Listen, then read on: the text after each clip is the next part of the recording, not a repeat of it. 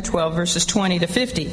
This passage of the scripture is important, we found out last time, because it contains for us the Lord's last public appeal to the people of Israel. After this, we're going to find him primarily concentrating on teaching his 12 apostles, although he will have several major confrontations with the religious leaders too before the Passion Week draws to a close. But to the people at large, his invitation to come to him in faith in order to receive the eternal life that he and he alone has to offer is found here. Now, in part one of our study on this last public appeal, we learned about some seeking Greeks who had desired to see Jesus. From their request, which came by way of Philip and who else? Andrew, the Lord gave a very significant reply. His reply not only contained two prophetic forecasts of his upcoming death by way of crucifixion, but it also contained a brief but very beautiful prayer of submission to his Father's will. A prayer which only requested that the Father's name would be what? Glorified. And that was in verses 27 and 28.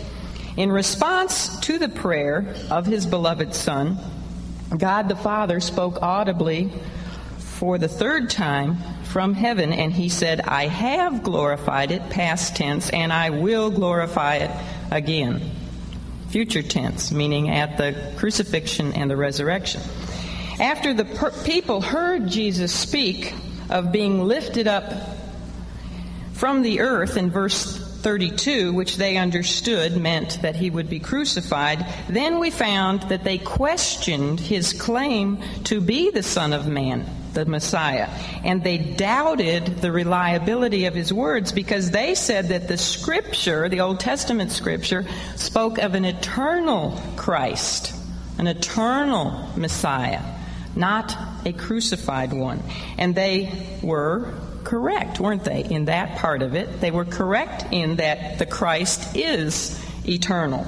The only problem was that the Jewish people avoided or they spiritualized away those Old Testament verses which, in any way whatsoever, sounded like a suffering, dying Messiah. Why did they do that? Well, because those verses simply didn't fit with their preconceived ideas about the type of Messiah that they wanted, that they desired. They didn't want a Messiah who would suffer and die, they wanted a conqueror. But I found this little uh, quote in Bishop Ryle's expository thoughts on the gospel, and I'd like to read it to you um, about this. It says here, let us remember before we judge the blindness of the Jews too severely in this place that many Christians are just as slow to see the whole truth about the second advent of Christ and his coming glory as the Jews were to see the whole truth about his first advent and the cross multitudes of people today in our churches today in America, multitudes apply texts to the first advent which really belong to the second and are just as much prejudiced against the second personal coming of Christ to reign as the Jews were against his first personal advent to suffer. And you think about that, and that's really true. Not a few Christians, I fear, are ready to say, quote, We have heard out of the scriptures that Christ was to come in humiliation to be crucified. And how say ye then that Christ must come in power to reign? See, just the flip side of what they were questioning here. We've heard about a Christ that's eternal, that's coming to reign as a lion. You know, that's what the Jews said. We don't want to hear about a lamb, a suffering, dying. But people today do the opposite.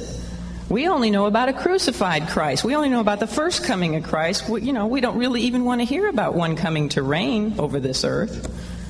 So we shouldn't be too critical of them because people today are doing the same thing. If you think about how many churches teach, preach the second coming of Christ, there aren't many. All right. However, though, with the Lord, rather than arguing with these people who question him on that regard, or take them to su- such scripture passages as you looked up in your homework, like Isaiah 53 or Daniel 9 or Psalm 22, Zechariah 13 7, any of those, and even some others. Rather than do that, he seriously warned them that their time of grace, their time of light, was getting very short. He was about to depart to return to the eternal glory which he had with his Father. And if the Jewish people did not take advantage of the light of truth that he was offering to them, or take advantage of their opportunity for eternal life, which he was offering them, then they would be left in judicial darkness and blindness for centuries. In, then, in a very prophetic manner, John concluded the passage which contained the Lord's last public appeal by recording that Jesus then did depart and he hid himself from them. And we know that for 2,000 years now that has been prophetically true. Jesus, as we know, has been hidden from the darkened and blinded eyes of the vast majority of the Jewish people. Although, of course, there always is, is what? Remnant of Jews. There always is a remnant. I was saved by a Jew, a completed Jew, a Jewish Christian. So praise the Lord, he does have his remnant, or, you know, I wouldn't be saved today probably. Now, when we come to the final verses of chapter 12, we seem to have somewhat of a problem. If Jesus departed and hid himself in symbolic gesture of the end of his public ministry to Israel, then how are we to view the verses which appear at the end of this chapter? If you have a red uh, letter Bible, you'll see that from verses 44 to 50, we have more words of public invitation from Christ. See, he was supposed to leave and depart, no more public uh, appeal, no more invitation, and yet here we have more verses from Jesus in a public invitation. So, how do we solve that? Well, the answer to this seeming dilemma is really not so difficult as it might at first appear. The Lord's last words of public appeal to the people, the Jewish people in Jerusalem who were there for the Passover feast, are indeed found in verses 22 to 36, which we discussed in our previous lesson. Following those final words, the Lord did depart and hide himself from them, just as verse 36 states. But as the Apostle John, who is the human author of this book, as he reflected on the fact that what he had just recorded, under divine inspiration, of course, was actually the end of Christ's public ministry, John took a, a, few verses to do two things as sort of a summary of Christ's whole public ministry, three and a half years of public ministry to Israel. First of all, what John did was he gave some reasons for Jewish disbelief, and that's what we will look at this morning in part one of our lesson. And we find that in verses 37 to 43. Reasons, there's three of them, for Jewish disbelief. And then, secondly, John gave a recapitulation of some of the major points of some of Jesus' major discourses. And that's what we will look at in part two of our study, and we find that in verses 44 to 50. These two main divisions then make up our very simple outline for this morning's lesson, which I have entitled The Lord's Last Public Appeal, Part 2. So we'll begin by looking at reasons for Jewish disbelief. And in this first section, verses 37 to 43, John gives to us three reasons for the willful and stubborn disbelief of the Jewish people at large. One, we will see, has to do with man's pride and another has to do with God's prophecy, while yet a third has to do with man's desire to receive the praise of men rather than the praise of God. So, in sequential order, we're going to look at those three subdivisions which present for us the three reasons for Jewish disbelief. And we'll begin by looking at verse 37 pride of men, the first reason. Just verse 37. It says, But though he, and that means Christ, that refers back to Jesus. But though he had done so many miracles before them, meaning before the whole nation, yet they believed not on him. What John remarks on here is the extreme hardness of the people, of the nation, in the face of the quantity of strong evidence that had been provided to them. The Lord had done how many miracles does it say there? So many.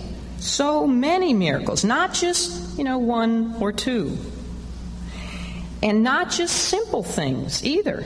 And not in secret places with only a few witnesses. But he had done so many humanly incurable definitely supernatural, oftentimes creative, meaning miracles only a creator God could do, like changing water into wine. Uh, and positively messianic miracles had done so many of them before tens of thousands of witnesses, and yet, it says, and yet they believed not on him. So, what I want to do right now is take just a few minutes, probably more than a few minutes, maybe. Time goes so fast when you're up here. It'll probably be more like 20, but for the benefit of many of you who have not, how many of you have not been here for the whole five year study so far? Yeah, I thought it would be many of you, okay? For the benefit of many of you who have not been with us through this entire series so far, to look back on some of these, or all of these, many miracles which the Lord had performed for Israel so that she could positively, definitely know that the words he spoke were true, that he was who he claimed to be. Remember, always remember that his miracles were only performed in order to authenticate his message. The miracles authenticated the message, or we could say the works authenticated the words. So that's what we're going to do right now. We're going to review his miracles. And that's why I have so many transparencies. The very first miracle Jesus performed almost immediately after he began his public ministry was in Cana at a wedding celebration where he turned water into wine. And that was in John 2, verses 7 to 8. And then he immediately proceeded to heal a nobleman's dying son in John 4:50. From there he went on to greatly amaze Peter, James, and John and the other fishermen who were with them by filling their fishing nets to overflowing with such a large catch of fish. Remember that even the nets broke and the boats were so heavy they began to do what? to sink down from the weight of the catch, and that was in Luke 5, verses 5 to 7. Then he healed a demoniac, and I always love that picture. Does that look like your husband in the morning? don't say that. Don't tell Frank. I'll take that out of the tape before he hears it. Uh, he healed a demoniac. He healed Peter's mother-in-law, and I didn't have a picture of her. Uh, then he healed his first leper and a paralytic lowered through the ceiling of a house. And that was all done in the Galilean city of Capernaum. During the Lord's first public ministry visit to Jerusalem, he healed a man at the pool of Bethesda who had been an invalid for how many years? Right, 38 long years. And he did it on the what day? Sabbath day. Infuriating. This is his first miracle on the Sabbath day, and it literally infuriated the religious leaders. That was back in John 5 1 through 16. And then we found him back in Galilee in a synagogue, and he again shocked the religious leaders by healing before their very eyes a man's withered hand, and that was in Matthew 12 13. Following that incident, the Lord healed a Gentile centurion's servant and he did it from a distance. And we talked about how that was significant because he really came to the Jews. So whenever he healed a Gentile, it was always from a distance. That was in Luke 7:10. And from there he proceeded to the small town of Nain, where he raised a widow's son from the dead, and that was in Luke 7:14. That was his first resurrection miracle. How many resurrection miracles did he have in all? Three. His fourth, his own made the fourth. This was his first resurrection miracle. And then, before a scrutinizing delegation of Jerusalem Pharisees, the Lord healed a blind and mute demoniac, to which the response from the delegation, if you will remember, was the accusation that he had performed his works in the power of who? Beelzebub, Satan. That was Matthew 12, 22 to 24. Then the 13th recorded miracle was the Lord's amazing calming of the viciously stormy Sea of Galilee, which he silenced instantly by merely three words from his lips Peace, be still. And we learned that it actually means be muzzled. He was talking to demons there that were causing that storm. That was in Mark 4:39. Then on a very brief trip to Gadara, the Lord healed two very wild demoniacs and was consequently asked to leave the area by the citizens of Gadara because they were very, very upset that Jesus had done serious harm to their pig business, their swine business, right? That was in Mark 5, 1 to 20. Then back again in Capernaum, and remember, Capernaum was his headquarters for his whole Galilean ministry. A woman who had suffered from an issue of blood for 12 years was instantly healed when in faith she reached out and touched the hem of his garment. That was Mark 5:29. Then in his second raising from the dead, Jesus brought young Jairus' 12 year old daughter back to life in Mark 5 41 and 42. Then in Matthew 9 29 to 30 and Matthew 9 33, the Lord performed two more messianic miracles by giving sight to two blind men and healing another dumb demoniac. There's another wild man.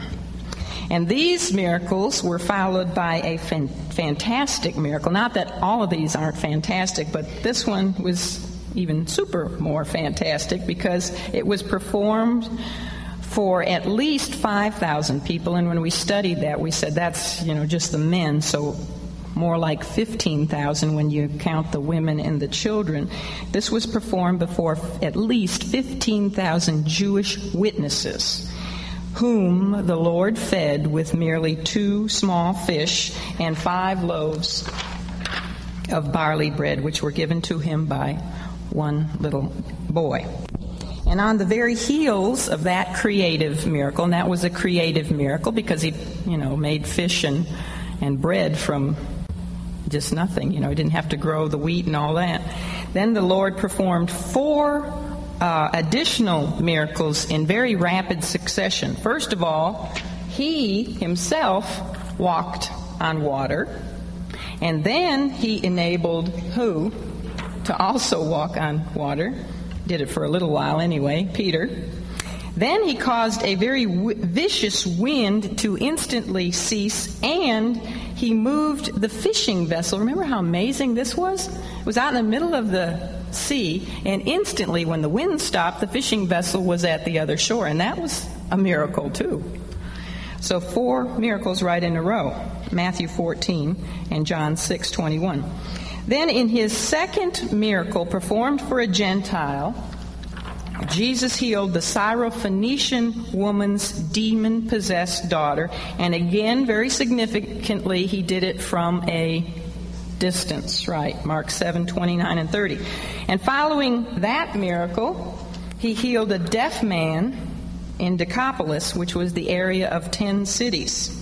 And then, this time, in the primarily Gentile region of Decapolis, the Lord fed 4,000 hungry Gentile, primarily Gentile people. Remember, a lot of people don't know that. The first feeding of the 5,000 was to Jewish people, the feeding of the 4,000 was to Gentile people, a foreshadowing that his church would be made of Jew and Gentile. And he did that miracle again until they were all full to satisfaction. He did it with merely seven loaves of bread and a few small fish. That was Mark 8, verses 1 to 9.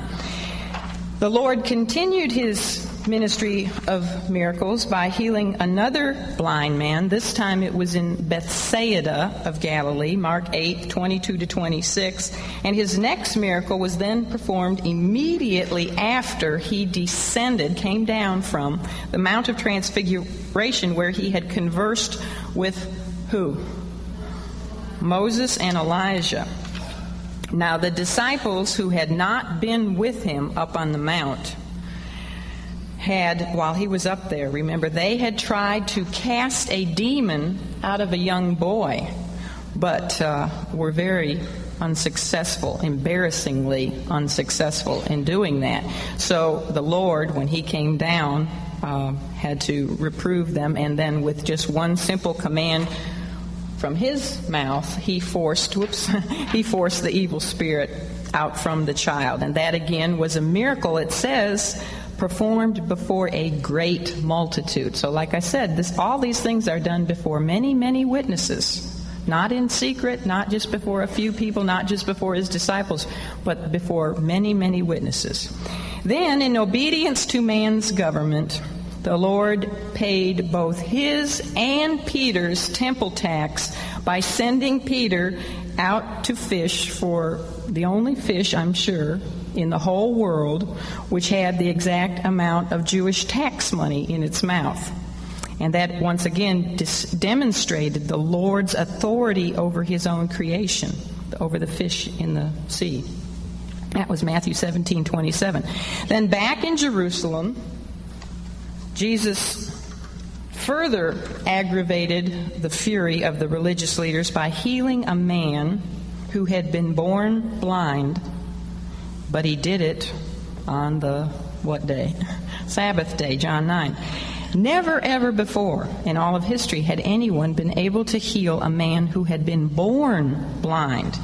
Yet, rather than being convinced that Jesus was their Messiah, the religious authorities angrily desynagogued the blind man, and they sought to destroy Christ.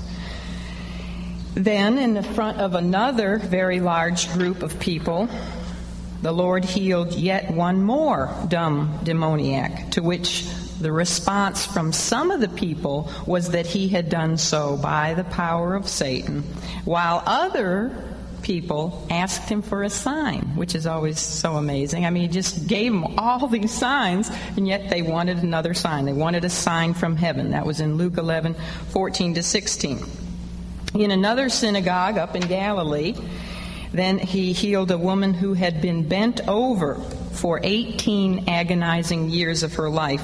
And of course, once again, he is the Lord of the Sabbath, and he wanted to teach them that, that the Sabbath was made for man, not man for the Sabbath. He did it on the Sabbath. And remember, he infuriated the daylights out of the ruler of that particular synagogue, Luke 13.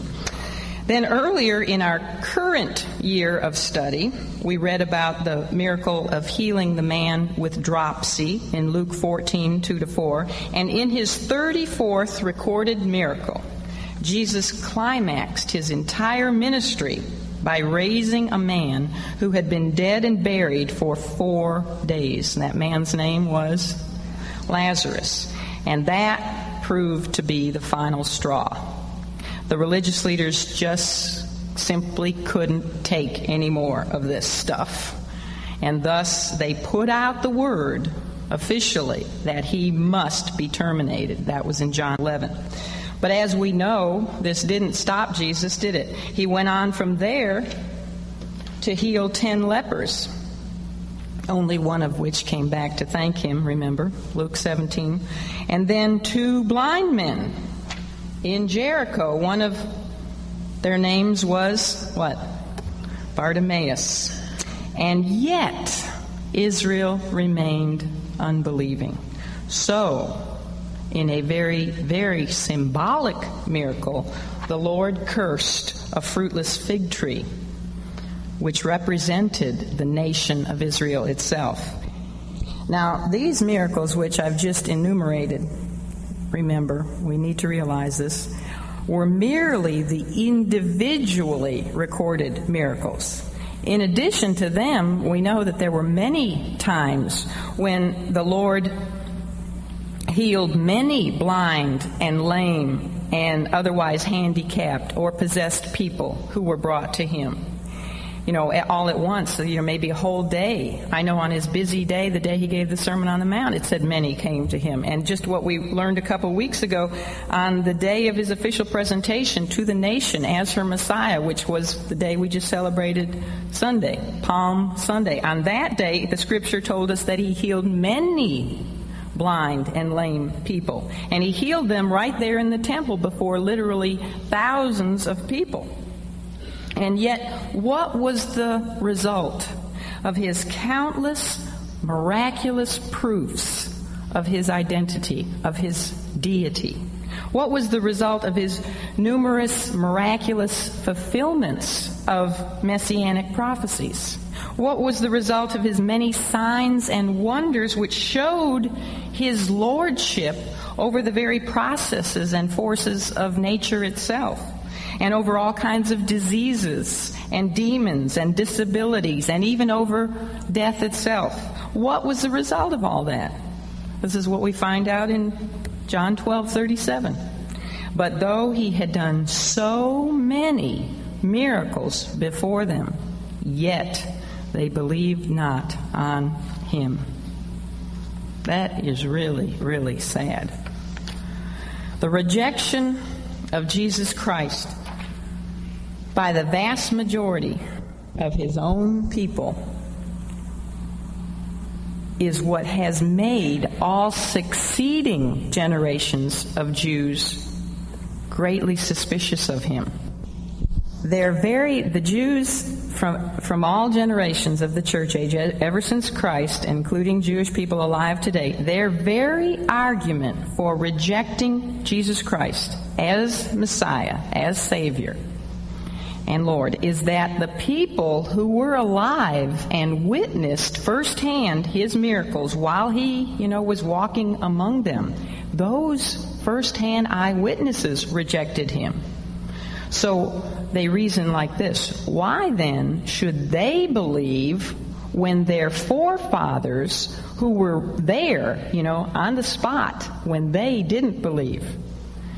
If the proofs as to his divinity and his messiahship are as strong as Christians as you and I try to tell them that they are, then they say, well, surely the prejudices of their forefathers, as strong as they were, would have given way to these undeniable proofs. They're relying, you see, on their judgment, on the scribes and the Pharisees' judgment.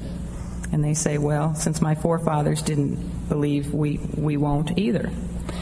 But while such a supposition seems to be rather reasonable, what it fails to take into consideration is the tremendous sin of pride in the human heart. It fails to consider the total depravity of man. The primary reason the Jewish people at large rejected Christ was because, and we know this, because their leaders rejected him.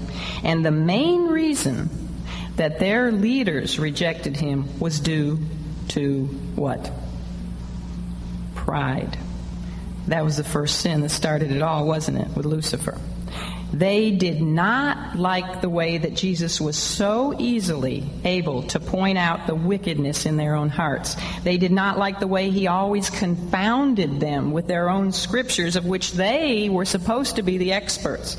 And of course, they didn't like the way that this belittled them before the common people whose respect and praise they, they so greatly coveted nor did they like his popularity with the people because that too affected their own egos. So it didn't matter how many miracles he performed. They hated him because he stepped on their toes and he interfered with their status quo. And they really liked the way things were going because they were the elite in society. And they were oftentimes uh, even able to grow wealthy from their positions, weren't they? We saw that in Annas's bazaar. And they really hated him when he cleansed that bazaar on two separate occasions. So, you know, they didn't want to be ba- bothered by the facts. Their minds were made up. They hated him. And uh, thus they rejected him, decided they wanted to get rid of him. When we, I think, come to understand and more fully appreciate the doctrine, the teaching of the depravity of man, I think then we can not only better understand the rejection of Christ by his own people in his own day, but I think we can also better understand the rejection of Christ by the vast majority of people in our own day. You know, sometimes I think, and I'm, I've, I'm guilty of this too. Sometimes I think that Christians really only half believe the Bible's teaching with regard to the depravity of the human heart. I think we only half believe the human heart's deceitfulness and pride and wickedness. You know, like it says in Jeremiah 17 9, the heart is desperately, desperately wicked. Who can understand it? It's deceitful above all things. Every one of us in this room, given the right set of circumstances, could do the most awful of sins. Every one of us is capable of murder. You don't think so, but the heart is more wicked than you can even comprehend. And we have regenerated hearts. How much even worse for the unregenerate man?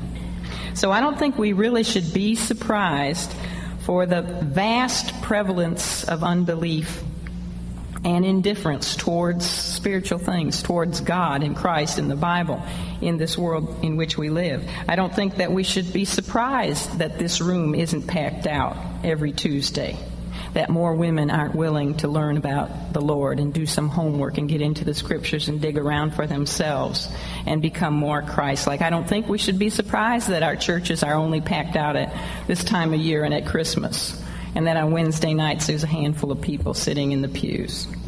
Actually, if you think about it, man's obstinate unbelief is really just a further proof that the Bible is true in what it has to say about the depravity of man. Okay, let's look at the second reason for Jewish disbelief the um, prophecy of God, and that's found in verses 38 to 41. John went on to say that they believed not on him that the saying of Isaiah, or you could write Isaiah, Isaiah the prophet might be fulfilled, which he spake, Lord, who hath believed our report, and to whom hath the arm of the Lord been revealed? Therefore they could not believe, because that Isaiah said again, He hath blinded their eyes and hardened their heart, that they should not see with their eyes, nor understand with their heart, and be converted, and I should heal them. These things said Isaiah Isaiah when he saw his glory and spake of him. Jewish unbelief here, we're told, was actually prophesied in the Old Testament. And in this section, John referred to two Old Testament prophecies, both revealed through the prophet Isaiah. The first was from Isaiah chapter 53, which opens up by saying, Who hath believed our report? And to whom is the arm of the Lord revealed? That's in Isaiah 53, verse 1.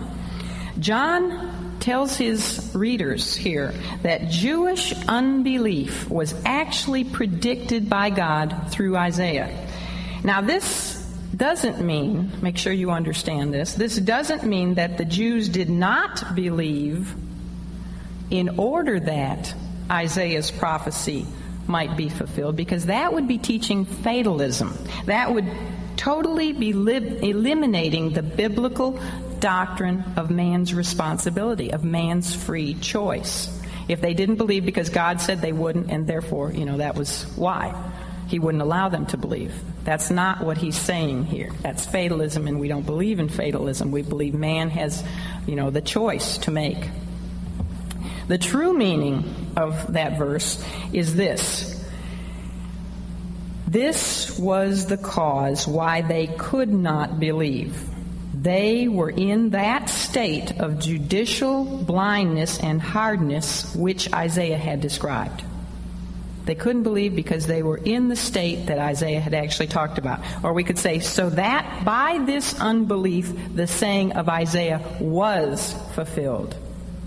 In other words, the Jews didn't believe, and therefore the saying of Isaiah was fulfilled. Isaiah 53 is a chapter in the Bible which forecasted the treatment that the Messiah would receive at the hands of his own people, the, uh, at the hands of Israel at his first coming. And that is why Jews today avoid this chapter, don't they? They don't even read it in their synagogues. They skip right over it. And that's why their rabbis attempt to translate this chapter as having to do with Jeremiah. They say, well, that doesn't speak about the Messiah. That has to do with Jeremiah. Or else they say it has to do with the nation of Israel itself. But it's interesting when we look at this chapter that it actually opens up with the triune God asking himself, Who hath believed our report? You know, the Jews, of course, deny the Christian doctrine of a triune God. They don't believe in God the Father, God the Holy Spirit, and God the Son. Did that in the wrong order. They just believe that God is one. So I wonder who they think God was talking to here when he said, Who hath believed our report? I also wonder who they think God was talking to back in Genesis 1 when he said, Let us make man in our image. It was God the Father. Here's the question Who hath believed our report? God the Father testified as to the validity of his Son's person three times, remember, from heaven, audibly. And it was God the Spirit who testified as to the validity of Christ's person through the power of his miracles. And it was Christ himself, God the Son, who openly claimed to be the Messiah. But Isaiah says, Who believed their combined report? God the Father, God the Son, God the Spirit. And to whom is the arm of the Lord revealed? You know, the Old Testament speaks of not only the Lord's fingers and the Lord's hands, but it also talks about the Lord's arms. It's stated in Psalm 8:3 that the heavens are the works of God's what? Fingers. And in Exodus 32:11, we're told that the Jews were released from the Egyptians in the great Exodus by God's mighty hand. But the miracles of Jesus are said to be the demonstration of the power of God's whole arm. The miracles of Jesus are the demonstration of God's whole arm. Yet, we're told, the Jews dismissed such a massive display of God's power. Now, in Isaiah's prophecy, there are two questions asked, aren't there? First of all, who hath believed our report? If you're in that chapter, you might want to underline it. The report refers to the disbelief, the Jewish disbelief of Christ's words. Report words, okay? And the second question, to whom is the arm of the Lord revealed, that refers to Jewish disbelief of his what? Works. Isaiah was prophesying uh, that they would not believe in either his words or his works. And then John went on in verses 39 and 40 to quote another prophecy by Isaiah. He said, Therefore they could not believe because that Isaiah said again, He hath blinded their eyes and hardened their heart, that they should not see with their eyes nor understand with their heart and be converted, and I should heal them. That is taken from Isaiah 6 9. So, as Isaiah had long ago, under divine inspiration, prophesied, the consequence of Israel's rejection of her very own Messiah was that the nation as a whole has been judicially blinded by God Himself. In other words, she has been left to the darkness that she preferred when she refused the light. And notice, if you would, the order in verses 37 and 39. I'm back in John 12, you know that, okay? The order here is important. Verse 37 states that the Jews did not believe. These things spake Jesus, oh no, excuse me, but though he had done so many miracles before them, yet they believed not. Okay? That's saying that they did not believe. They would not believe. That was their own choice. They would not believe, despite all that evidence. And then, verse 39 tells us the consequence of that willful disbelief. It says there that she could not believe. So, you, do, you see the progression there? Because she willfully would not believe, God gave her up. And then she could not believe. You know, there, and that was like Pharaoh. Remember Pharaoh back in Exodus? It says several times that Pharaoh hardened his heart. Pharaoh hardened his heart. And then finally, in Exodus 14:8, it says God hardened Pharaoh's heart. There comes a time uh, in the lives of those who persistently, pridefully, willfully, stubbornly, continually refuse to repent and believe when at last God will harden their heart. And then they cannot repent and they cannot believe. That was God's God's response to the wicked treatment that the nation of Israel delivered to his son. They had despised his light and they had despised his truth. So he gave them over to the darkness and to the error which they preferred. And again, you can compare that to what it tells us in Romans chapter 1, where it says, When they knew God, they glorified him not as God. And it goes on to say that they changed the truth of God for what? They changed it into a lie that's what they do with evolution. The truth of God that He created the world, they turned it into a lie. But oh no, He didn't create it. We've come out of a mud puddle and evolved. You know, popped out a little stub here and there, and then they start flapping them, and pretty soon we were birds, and then on and on, and here we are. The wonderful creation we are today. Ridiculous. It takes more faith to believe that than to believe the other thing. Anyway, so it says all that, and then it finally gets to the point where it says God gave them up. Okay? You want to believe a lie? I'll let you. And then it even tells us uh, when we get to Second Thessalonians 2:11 what he's going to one day do to the whole world. In the latter days, it says, Because they received not the love of the truth that they might be saved, for this cause God shall send them strong delusion that they should believe a lie, that they might be damned who believed not the truth but had pleasure in unrighteousness. What a sad, awful day that will be when everybody in the world, we're gone, and everybody in the world believes the strong delusion that the Antichrist and his dupes will be feeding to them. So, the warning in all this is that men should not trifle with the truth. They should not mock the grace of God.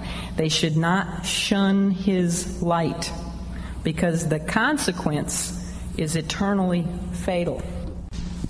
And there is no escape. It says in Hebrews 2, verse 3 How shall we escape if we neglect so great salvation?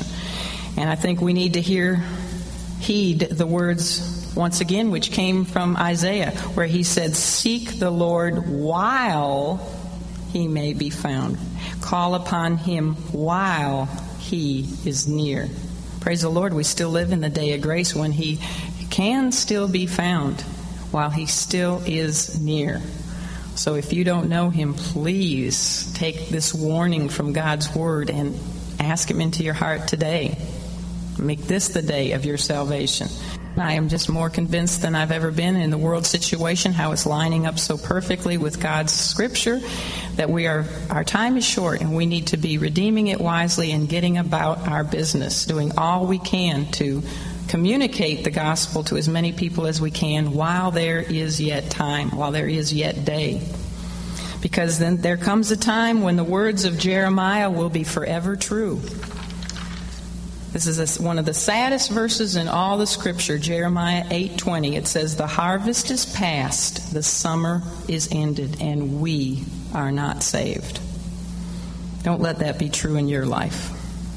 Then in John 12, verse 41, the Apostle John adds the fact that Isaiah wrote the prophecies regarding Israel's unbelief at the time of his call at the time of Isaiah's call into his employment, into his ministry.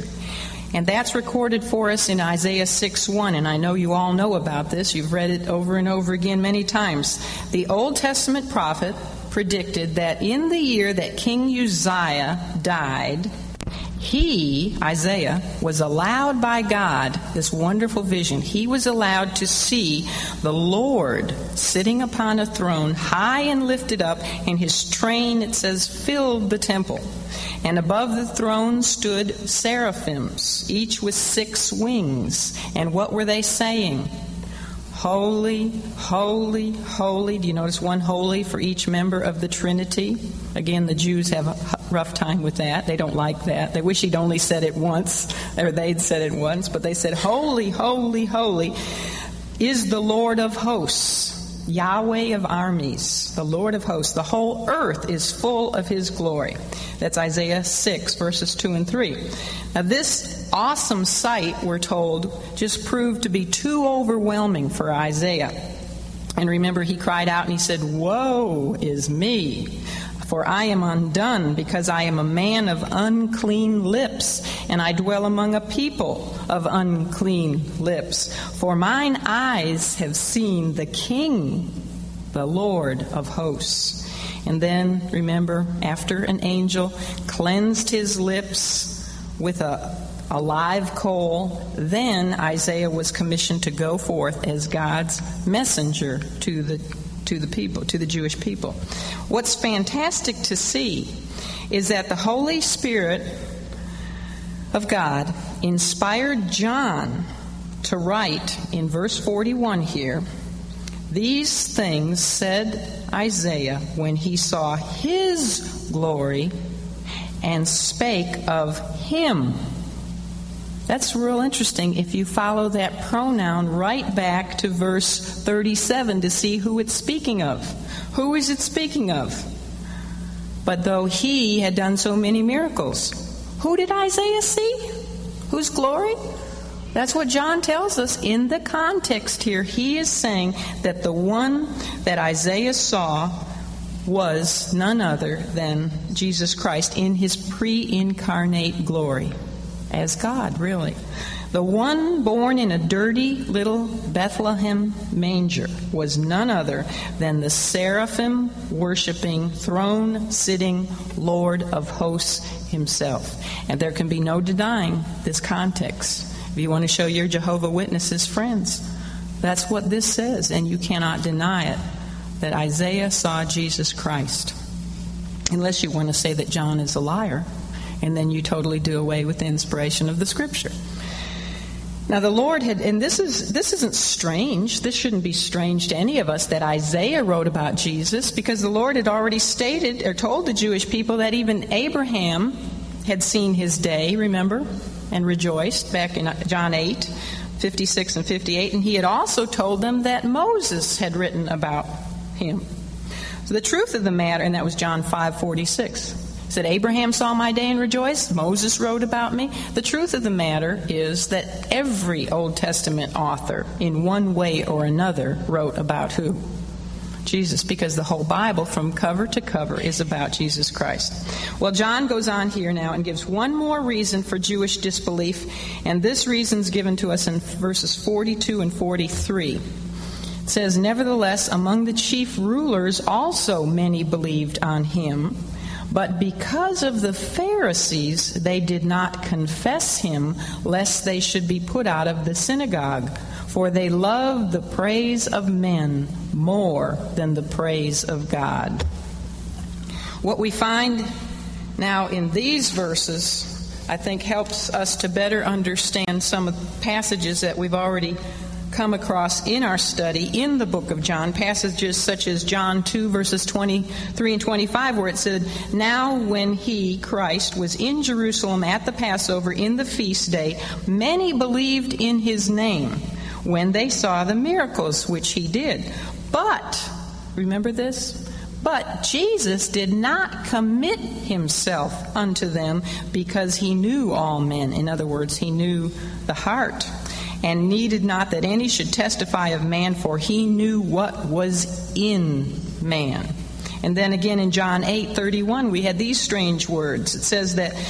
Uh, that Jesus said to those Jews which believed on him, he said this If ye continue in my word, then are ye my disciples and indeed, and ye shall know the truth, and the truth shall set you free. Well, if they believed on him, they already knew the truth and had already been set free.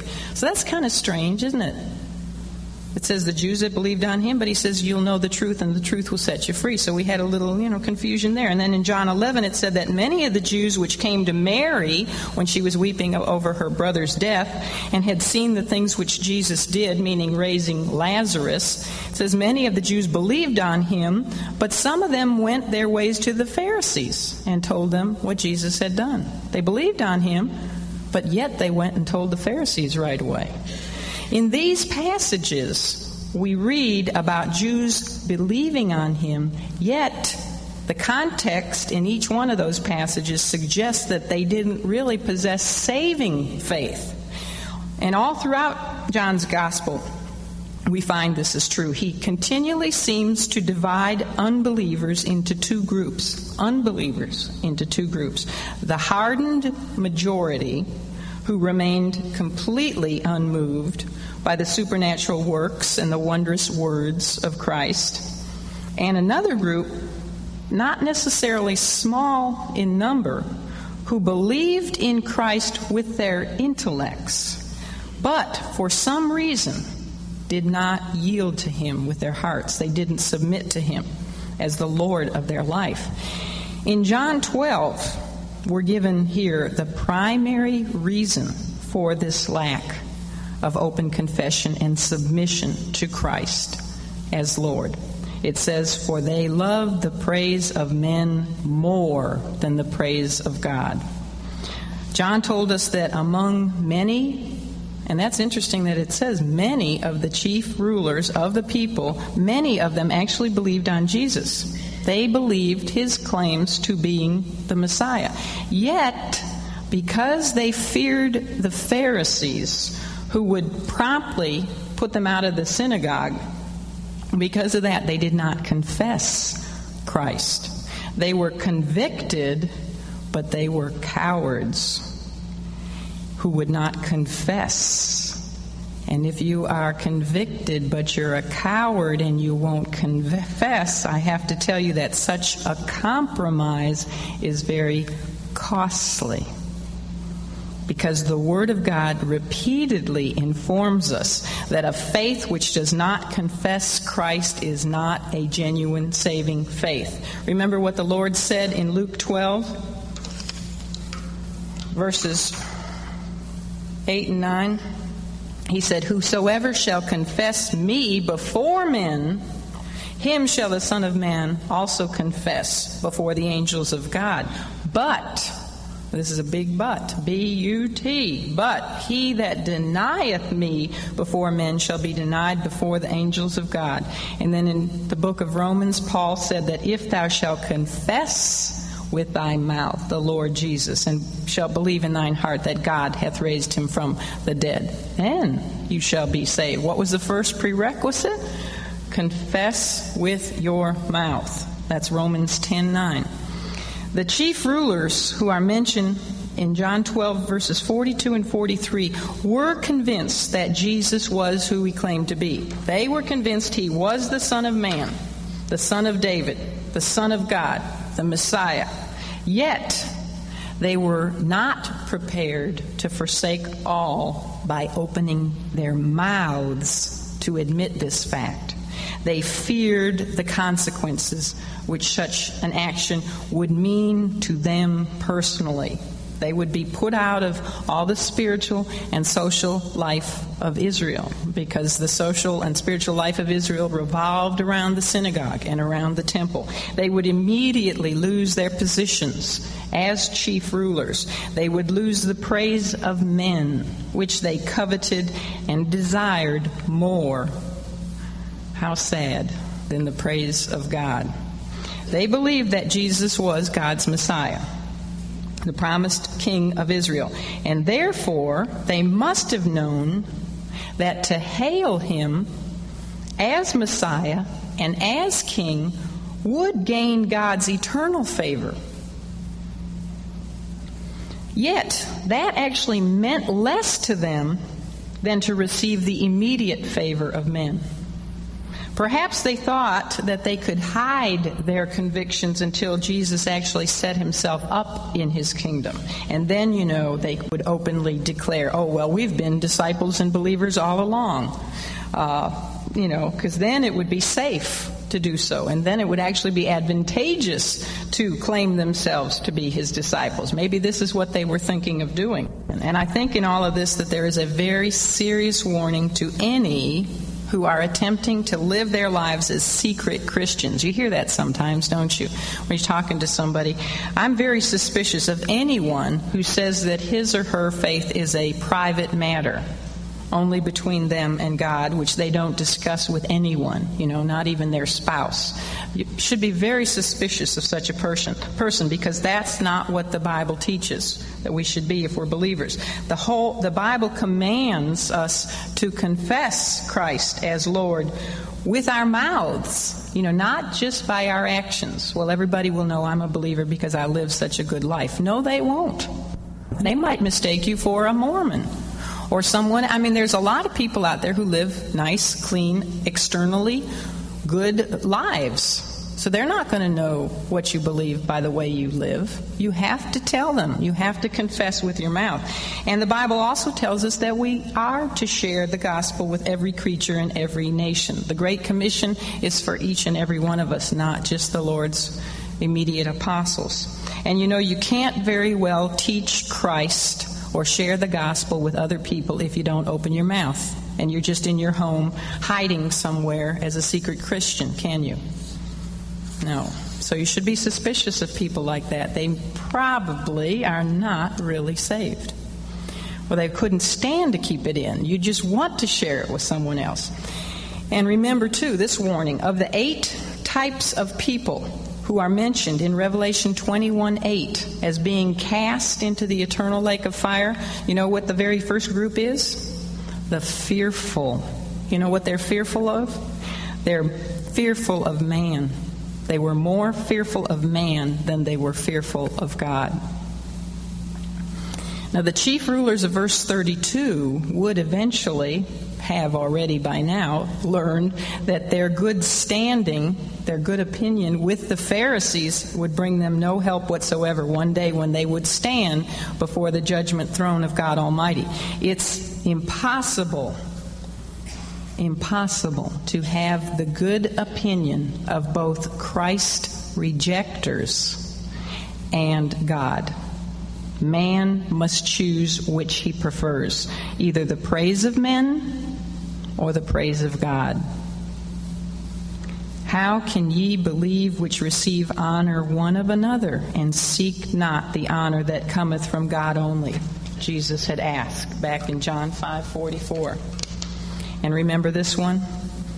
Mark 8:36 For what shall it profit a man if he shall gain the whole world and lose his own soul?